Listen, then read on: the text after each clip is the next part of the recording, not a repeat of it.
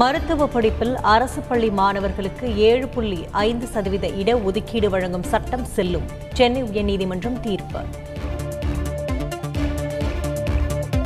சமூக நீதிக்கான சட்ட போராட்டத்தில் திமுக அரசிற்கு கிடைத்த மூன்றாவது வெற்றி. ஏழு புள்ளி ஐந்து சதவீத இடஒதுக்கீடு தீர்ப்பு குறித்து முதலமைச்சர் ஸ்டாலின் பெருமிதம். தமிழகத்தில் எம்பிபிஎஸ் பிடிஎஸ் படிப்புகளில் இருநூற்று தொன்னூற்று ஆறு இடங்கள் காலியாக உள்ளது. மருத்துவ கல்வி இயக்குநரகம் தகவல்.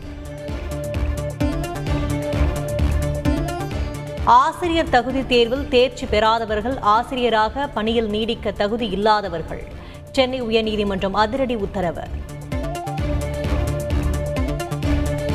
முன்னாள் அமைச்சர் சி வி சண்முகம் இரண்டு அதிமுக எம்எல்ஏக்கள் உள்ளிட்ட அறுநூற்று ஆறு பேர் மீது எட்டு பிரிவுகளில் வழக்கு பதிவு. அனுமதியின்றி உண்ணாவிரத போராட்டம் நடத்தியதாக போலீசார் நடவடிக்கை.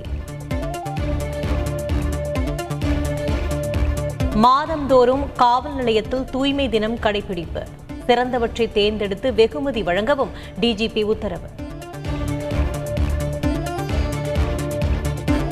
வன்னியர் இடஒதுக்கீடு வழக்கில் அரசு போதிய ஆதாரங்களை சமர்ப்பிக்கவில்லை என எதிர்க்கட்சித் தலைவர் எடப்பாடி பழனிசாமி குற்றச்சாட்டு. அவசர கதியில் அதிமுக சட்டம் இயற்றியதால் தான் ரத்தானது என முதலமைச்சர் ஸ்டாலின் பதிலடி. அம்மா இருசக்கர வாகன திட்டம் ரத்து ஏன்? சட்டப்பேரவையில் அமைச்சர் பெரிய கருப்பன் விளக்கம்.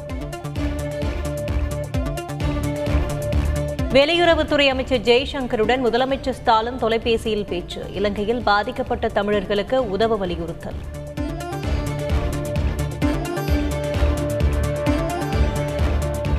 ராமேஸ்வரம் மீனவர்கள் பனிரெண்டு பேருக்கு காவல் நீட்டிப்பு. இரண்டு கோடி ஜாமீன் தொகை செலுத்தினால் வெளியே வரலாம் என்ற இலங்கை நீதிமன்ற உத்தரவால் அதிர்ச்சி.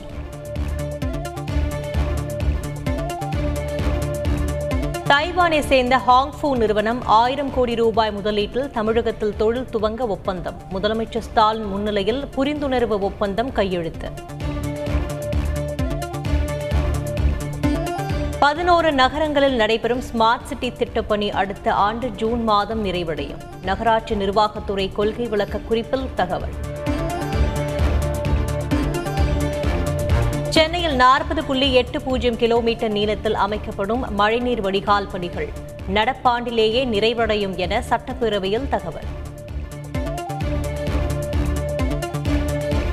லாரிகள் வாடகை இருபத்தி ஐந்து சதவீதம் அதிகரித்து உள்ளதால் சமையல் எண்ணெய் விலை மேலும் அதிகரிக்கும். வியாபாரிகள் தகவலால் நுகர்வோர் அதிர்ச்சி.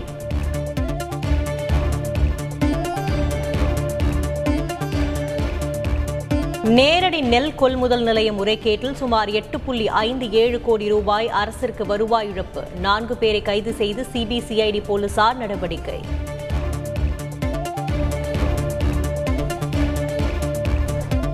காவல் நிலையத்தில் இருந்து ஜெயராஜ் பெனிக்ஸ் ரத்தத்துடன் வெளியே வந்தனர். சாத்தான்குளம் தந்தை மகன் கொலை வழக்கில் தலைமை காவலர் நீதிமன்றத்தில் பரபரப்பு சாட்சியம்.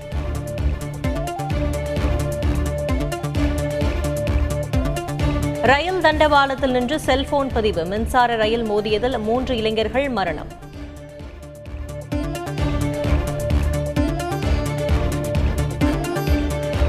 மின் சீர்திருத்தங்களை மேற்கொள்ள தமிழகம் கூடுதலாக ஏழாயிரத்து ஐம்பத்து நான்கு கோடி ரூபாய் கடன் பெறலாம். மத்திய நிதி அமைச்சகம் ஒப்புதல்.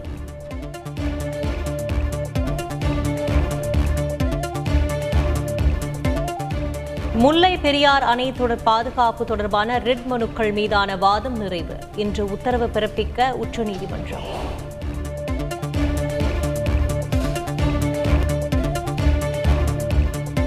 பாகிஸ்தான் நாடாளுமன்றத்தை கலைத்தது செல்லாது. வரும் ஒன்பதாம் தேதி நம்பிக்கையில்லா தீர்மானத்தை எதிர்கொள்ள இம்ரான்கான் அரசிற்கு உச்சநீதிமன்றம் உத்தரவு. பொருளாதார நெருக்கடியால் இலங்கையில் ஆட்சியை கைப்பற்ற எதிர்க்கட்சியினர் முன்வரவில்லை. தந்தி டிவி பேட்டியில் ஆளும் கூட்டணி கட்சி எம்பி முஷாரப் தகவல்.